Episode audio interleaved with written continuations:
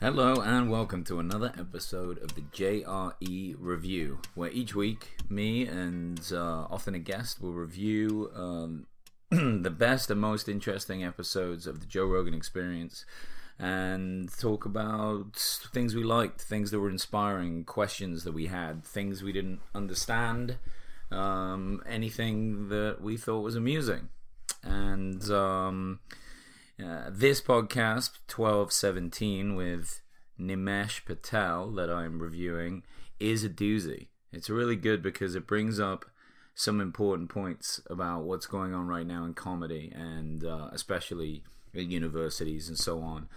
Um, Nimesh Patel is the first Indian American writer for SNL. Very funny dude.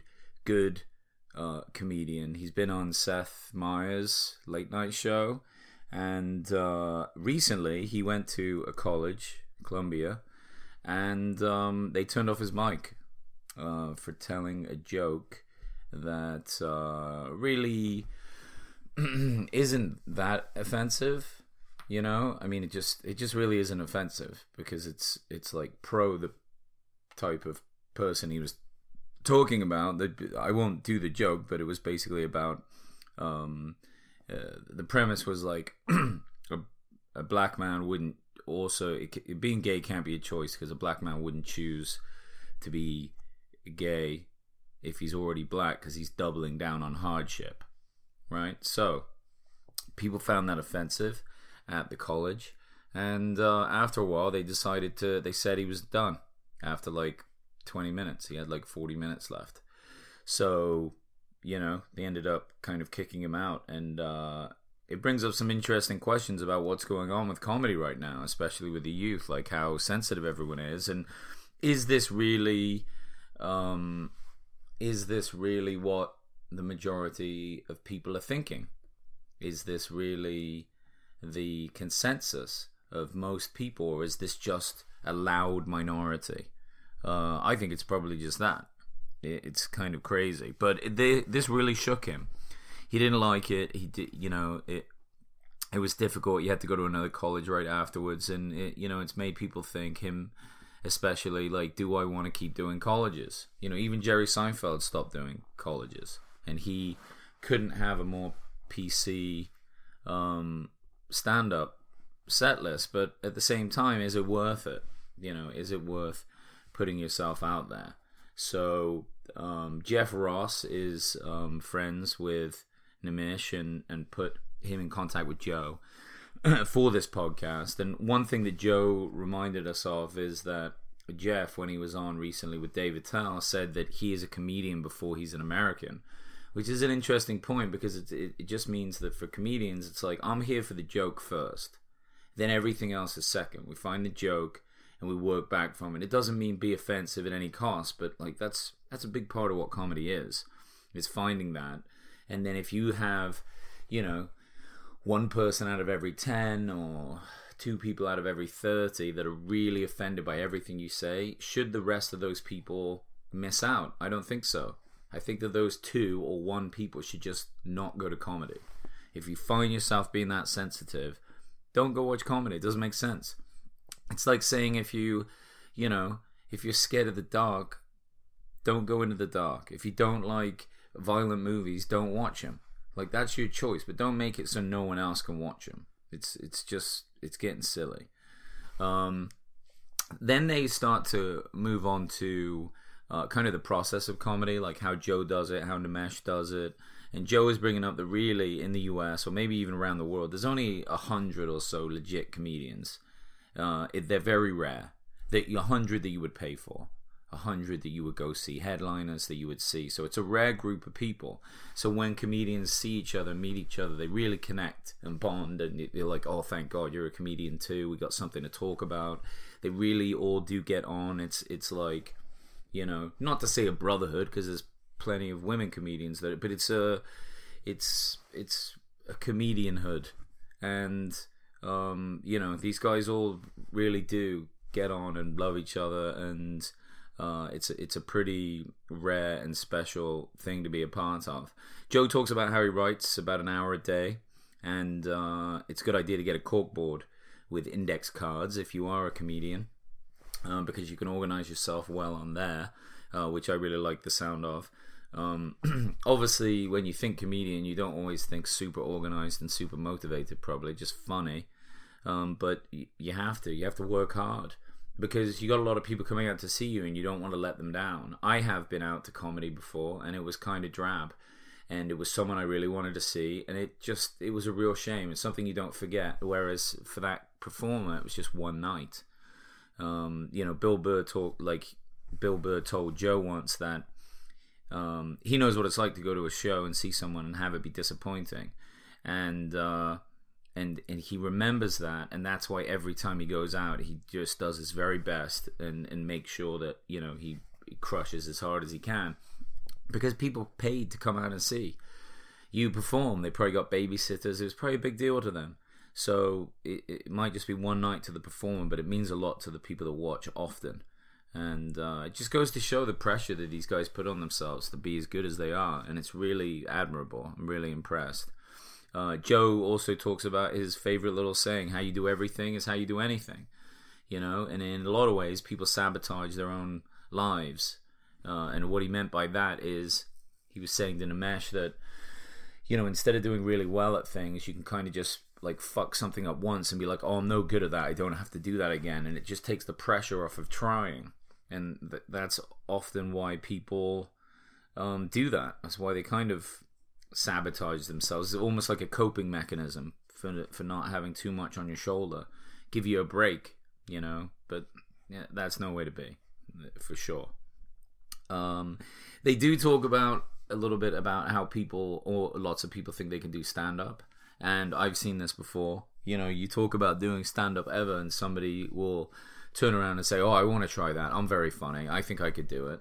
And the issue with that, from what Joe was saying to Nimesh, is like really, it's because that's what we do. We do most of it all the time. We can talk and sometimes say funny things. So therefore, you think you can make people laugh, and that's just not how it is because because it's just very different. You know, it's like when you're up there. Um, I've been to open mics where I've seen people bomb so hard and it's unbelievable. And they're they're perfectly capable of holding a conversation. But it's a different world when you're up there and getting the timing down and reading the room and yeah. It's not for the faint of hearted for sure. And uh, there's really no straight line to learning as well. I mean, Nimesh was talking about how you know everyone's kind of a bit different. Like you can't go to classes, you can't go and get taught how to do comedy because everyone has their own style and there's no right way. Um, those comedy classes are kind of BS. I did one once and it was a joke. I left halfway through the week. After like three days, I was like, I don't think I'm learning shit. This is ridiculous. And it is. It's just because how you learn it is you go up and do open mics, and it's brutal. But uh, it is kind of a shame. It's almost a shame that there isn't like a better teaching strategy for it. But it's such a personalized thing. It's not like learning an instrument. You can just copy somebody until you get it down and then write your own music. It, just doesn't work like that with comedy, really, from what what Joe has described and what I understand of it. And you know, it's excuse me, it's it's like everyone's act really is different. That's the big thing. And when people have completely different styles, you know, your personal style will be different you can't really copy anyone, even if you like their style. Maybe you have some similarities to it, but you do any stand up long enough and you'll just develop your own, they call it developing your voice. That's what's going to happen, and it's going to change your whole setup, and you'll be your own unique comedian.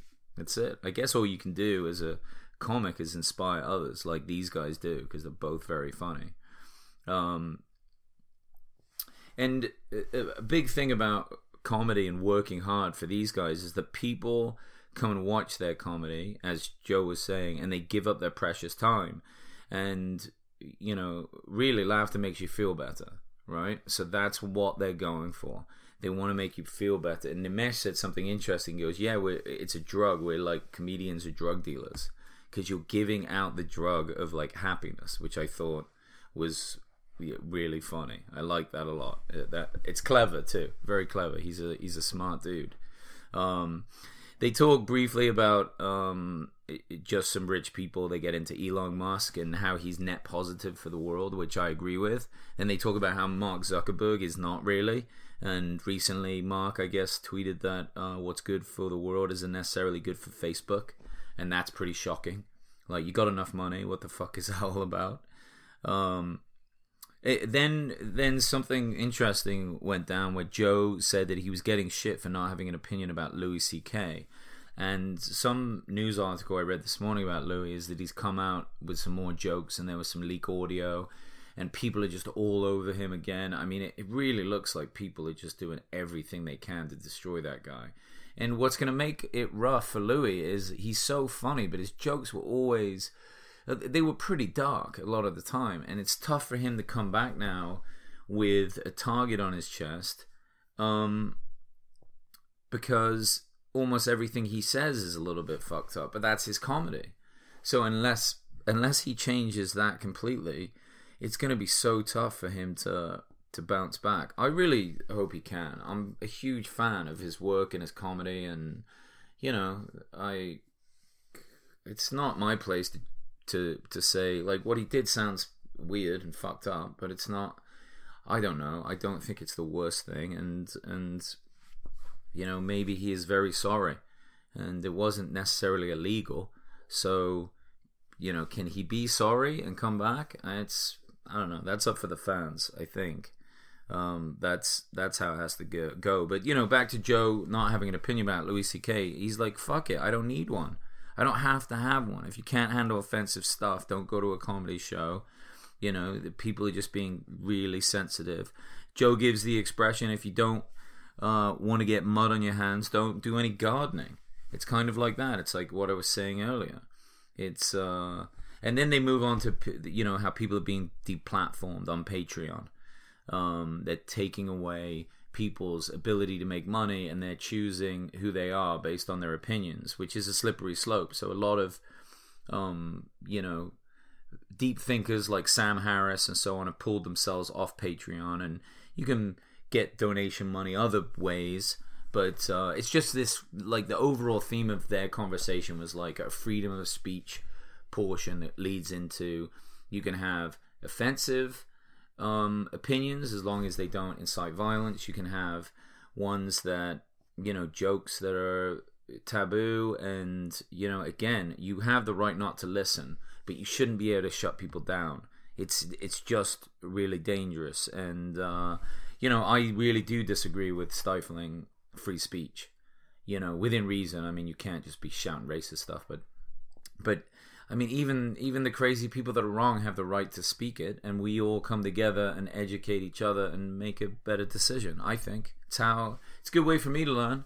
But anyway, guys, that's the last one of the reviews for this year. Um, moving into 2019, um, getting some new equipment and uh, working on some new editing processes, so things will sound better, and then just kind of figuring out a new way to break these down and make them interesting. But thank you for listening and subscribing all year. I really appreciate it. And uh, see you in 2019. Peace.